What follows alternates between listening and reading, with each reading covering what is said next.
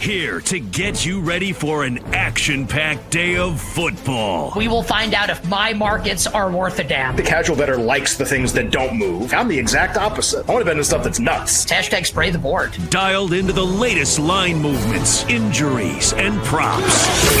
It's BetQL's You Better You Bet Countdown to Kickoff. Presented by BetMGM with Nick Kostos and Ken Barkley. All right, hour number two, countdown to kickoff week 11 NFL Sunday. Nick and Ken here with you on the BetQL network. 40 minutes from now, best bets for every single game, side and total, on this glorious week 11 NFL Sunday. We will get to the underdog money line parlay. We will have a teaser conversation, maybe like a great Sunday for teasers. We'll talk about that coming up in a little bit. And we are minutes away from the Royal Prop King descending down from you. You know the drill at this point. Uh, Ken, where do we stand right now on the old board? Anything interesting, anything noteworthy? And uh, obviously, we always welcome in a new audience at this hour. Um, what do the people need to know? The uh, the movement in the Steelers Browns game the last uh, 15, 20 minutes has been quite interesting. This was a game we detailed a lot earlier this week. And then at the start of this show, why did we spend so much time on it? Uh, because Deshaun Watson's out for the season, and Dorian Thompson Robinson is starting a quarterback for the Browns in this game against what has been like the horseshoe team of the year, a, a team that just gets a lot of lucky breaks, or they're very well coached and they play very well at the end of games. The Pittsburgh Steelers, who now appear more and more likely to make the playoffs because their division counterparts are losing their quarterbacks. So this game with the Browns hosting the Steelers today has had this kind of back and forth. Like obviously the Browns opened a four point favorite.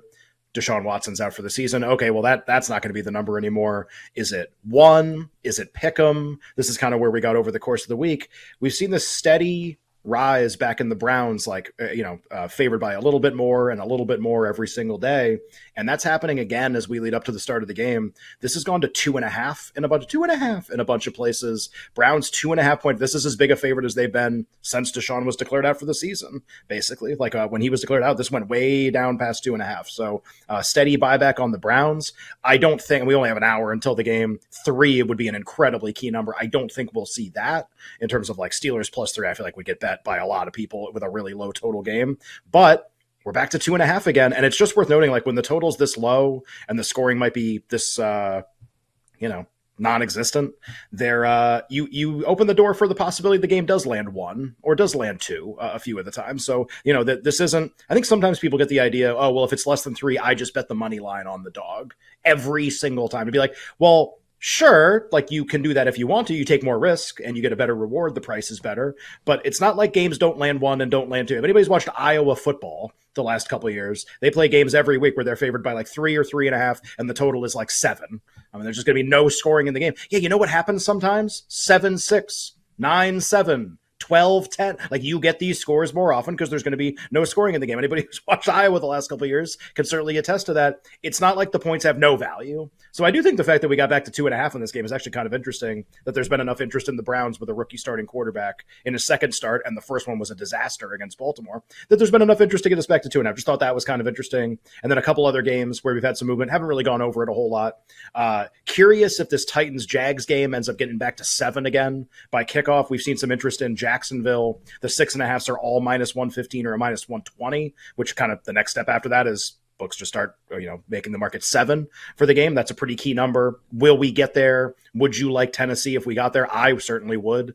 Um, just like a full touchdown against jacksonville who i kind of have a lot of questions about winning by margin. And then a game we spent no time on which is kind of funny because you're a fan of the team. We haven't talked about your team at all the Giants as they go on the road to the Washington Commanders. There's kind of a, a, funny which one of these is not like the other with the big favorites this weekend, where it's like, oh, San Francisco, Super Bowl contender, big favorite. Dallas, Super Bowl contender, big favorite. Miami, Super Bowl contender, big favorite. Washington, gonna get like the sixth pick in the draft, big big favorite this week as they're uh, a big favorite against the Giants, but not not quite as big as they were before. Uh, for the first time this week, eights have hit the board in this game. So money and interest in the Giants with Tommy DeVito starting at quarterback against the Commanders. Sam Howell, uh, their starting quarterback, who obviously throws interceptions, gets sacked a lot. Also, the leading passer in the league right now has the most passing yards in the NFL. Just a, a funny season for Washington, and bettors are taking those points with the Giants. This was uh, almost 10 early in the week, kind of had that conversation, then nine and a half, then nine, eight and a half, and now we're seeing eights on the board. So some interest in some interest in the old New York Giants. Maybe make the game a little more competitive uh, than people originally thought. Cleveland and that are probably the two things that are happening the most across the board. The only other thing that's happening is the Lions are getting bet a little bit, and the seven and a halfs have basically all gone away. That number is now Lions minus eight against the Bears basically everywhere, with only about one exception, and those are all getting bought right now on the board. And remember, we're only about a month removed from the Giants defense like stuffing Sam Howell and the Washington offense into a locker and like one of the Giants' yeah. only wins of the season. So like just just just saying. Also, you mentioned uh we haven't done a lot of talking about the Giants and Commanders. Worth noting that like our my team, the Giants' uh, next future franchise quarterback Caleb Williams, also not doing a lot of talking. Can't, yeah. can't, can't wait Didn't for want to talk to the, the media. yeah, yeah. I wonder how this is going to go if and when the Giants draft him. Well, been quite a season for them. Caleb. Yeah, Are they like not talking to the media, and, going into the stands with your uniform on, crying, not not, not talking to the media again. This it's it's uh it's interesting. It you would and the funny thing is to be like, oh well, does that mean he's not going to go number one overall? Well, it's worth noting like Drake Maye might go number one overall anyway because teams apparently have Drake Maye ahead of Caleb Williams. Some of them on their boards anyway. So like if he if Drake Maye goes first, it's not because this happened, but like you know, I, I guess think about it. Like if you're listening to this and you run an NFL team and Caleb Williams is the best quarterback, would you really not draft him number one because of all of this? And the answer doesn't, you could say yes. You could be like, hey, look, he's the face of our franchise. Like, he can't do stuff like this. Like, that's really bad. That's bad for the culture of the team. Also, if he's the best, doesn't matter. I guess. Also, he's, he's, good like at also, football. Whatever, twenty years old. yeah, right. Really yeah, he's obviously gonna uh, get, get older and mature because everyone does. So yeah, it just it's kind of an interesting conversation where you know you you do wonder. We don't know who the number one who's going to get the number one pick in the draft. I think you obviously hope it's your team. I'm sure there are other teams out there. I'll take two. You know, like I, Right. I was going to say, like, you know, Arizona might get the number one pick still, although they're going to win a little bit more with Kyler. New England could definitely get the number one overall pick. And you just imagine, like, whoever it is, are these teams sitting there being like, is somebody going to talk themselves out of him for, I guess, what you would consider like bad reasons, like off the field stuff that's like not talking to the media, anything like that? Like, is that really going to happen? Uh, teams talk themselves out of CJ Stroud because he did really poorly on whatever that test is that they give everybody, uh, the, the bad, bad score or Or like, or like, like La- actually... Laremy Tunsil was hitting a bong gas mask. Right. It's like, oh, let's not take him. Now he's yeah. the highest paid left tackle in the history of the NFL. How'd that go? Right here's a thought. Maybe he's just really creative. You know, maybe he's got that part of his brain more developed. I'm just saying. You know, the gas mask bong. Gosh, not everybody was doing that. You know. But uh, you know what? And in, in, all the ways that I, I have partaken in, over the years, never done that. Never done the gas mask. No, that's, that's no gas mask. There. No gas mask. Yeah. No gas mask. Laremy always I, uh, a step ahead. You know, I, I, I like how you're like, but you just you go you know with a straight face. If there's any NFL decision makers out there listening to the show right now, so imagine like Bill Belichick on the page. Well, I said I was saying the fans. If you were like Baker, if you were a decision maker. Although to be fair, that. like a lot of fans probably think they could do a better job than some of these guys. Like, does any does anybody think if they were running Carolina, would it maybe not take Bryce Young number one overall? How's that going so far? Stroud, think, meanwhile, uh, is like new Patrick Mahomes. B- Bill Belichick leaving like someone's house, like on a ring camera right now, listening to you better, you bet, being like, oh man, like the guys, like the guys are right. I actually think I think we picked up the ring camera audio. I think that's I I I, I think I, I hear Belichick's like dun dun dun dun dun. He's like, oh, I love this song. This is, this is my well, favorite segment. I got to tune in. Well, to be fair, he's he's leaving, so like that would have happened like yeah. previously. Yeah. Um, you better you better well, hear Nick and Ken it, on a Sunday. Moved. Not in the way you would expect. no, it's actually or, the or opposite maybe. direction. Right. Um, give us like a, like 15 seconds maybe or maybe a little bit more a little bit less depending on the game if it's interesting. Just three games we haven't hit yet. Rams seahawks with matthew stafford back where we stand on sunday night football the vikings and the broncos. And just like to do it on the show and uh, obviously we'll do it in full detail tomorrow the super bowl rematch with the chiefs and the eagles and then we will uh, get to that royal prop king I'd say Rams Seahawks is probably the least interesting game from a market movement standpoint. It can be the most interesting. Like if you have a bet you like in the game, then that's the most interesting game to you. Just the market's not moving on it, so we don't really have a lot to report on. Uh, Rams are one and one and a half point favorites. Uh, they're never going to be three point favorites in the game, so there isn't a lot to discuss there. Um, the Seahawks are in two team six point teaser range if you wanted to consider teasing them up to seven and a half, and the total has stayed basically the same all week. A little bit of interest in the over at the start of the week. Um, 45 and a half, 46 is where we sit in that game. I'll pair Sunday and Monday Night Football together, the sides on both games are remarkably similar. The home team, so Denver Sunday night, Kansas City Monday night. They're both teams are favored by two and a half at home, but the two and a halfs are all juiced toward the home team. And we're starting to see like a couple threes where the threes would be juiced, you know, toward the underdog, but just a little bit of interest in the home team in both games. Obviously, we know Justin Jefferson's not going to play for the Broncos. I think people just kind of like Mahomes at a small number against the Philadelphia Eagles. So the sides are the same and they're not really moving. Two and a half juiced toward the home team. The total in both games has been bet down pretty significantly. So Sunday night football open 44. Now it's like 41 and a half, 42 and a couple 42 and a half. BetMGM has a 42 and a half. So under money, not like recent, but just over the course of the week.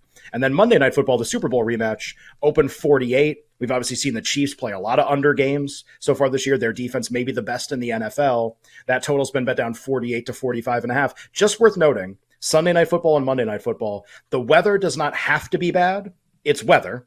But of all the games on the board, the two that are the most likely to be impacted by inclement weather are these two games are Sunday night football. So don't look at the board be like, oh, like prime time unders, which have been hitting at a ridiculous clip so far. Like that's why the action. That's not.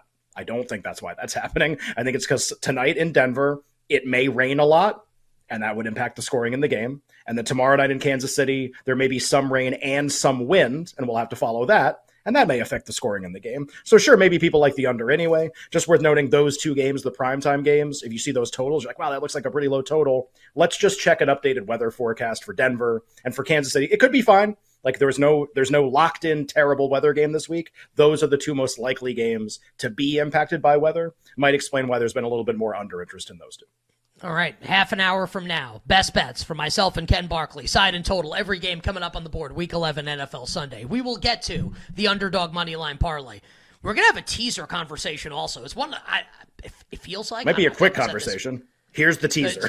here, here, and, and, and, also like when you click the button, like you just get paid. Obviously, that's not how it goes, but it will feel like that when we talk about it and when you click the button. Just like some great teaser options coming up for today. So that's coming up in a little bit. It is now time though for the prop king. Oh yeah, for the prop king, who's coming off a winning week. Now, you know, the, the prop king likes to do some self reflection sometimes. The prop king got a little ahead of himself on Thursday. Had a conversations with a couple different people, and look, I, I always say, why blame me when I can blame others? I had conversations with people. I got taught to some bets that were bad bets. Now you want like the prop king wanted Tanner Hudson, you know, Rock's son, and uh, not actually uh, wanted to do the Tanner Hudson receiving yards over. Got talked into some other bets, and you know what? Didn't go up. That's not my fault. It's never my fault. What about me? What about prop king? So today the prop king maybe scaling it back a little bit not as many plays in some games couple games where we've got some multiple plays but we are aiming for quality today over quantity. So now it is time for the prop king to descend. I don't even, I don't even know what I'm saying. Will descend down from thy royal throne, from the VIP suite, whatever. Traipse across thy royal purple velvety carpet, over to thy royal balcony to gaze down upon you, the morons, to give you prop winners coming up, Week 11, NFL Sunday.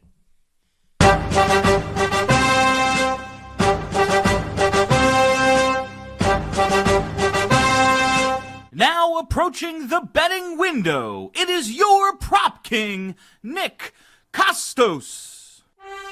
All hail King Kostos! All hail King Kostos. Worship me, clowns.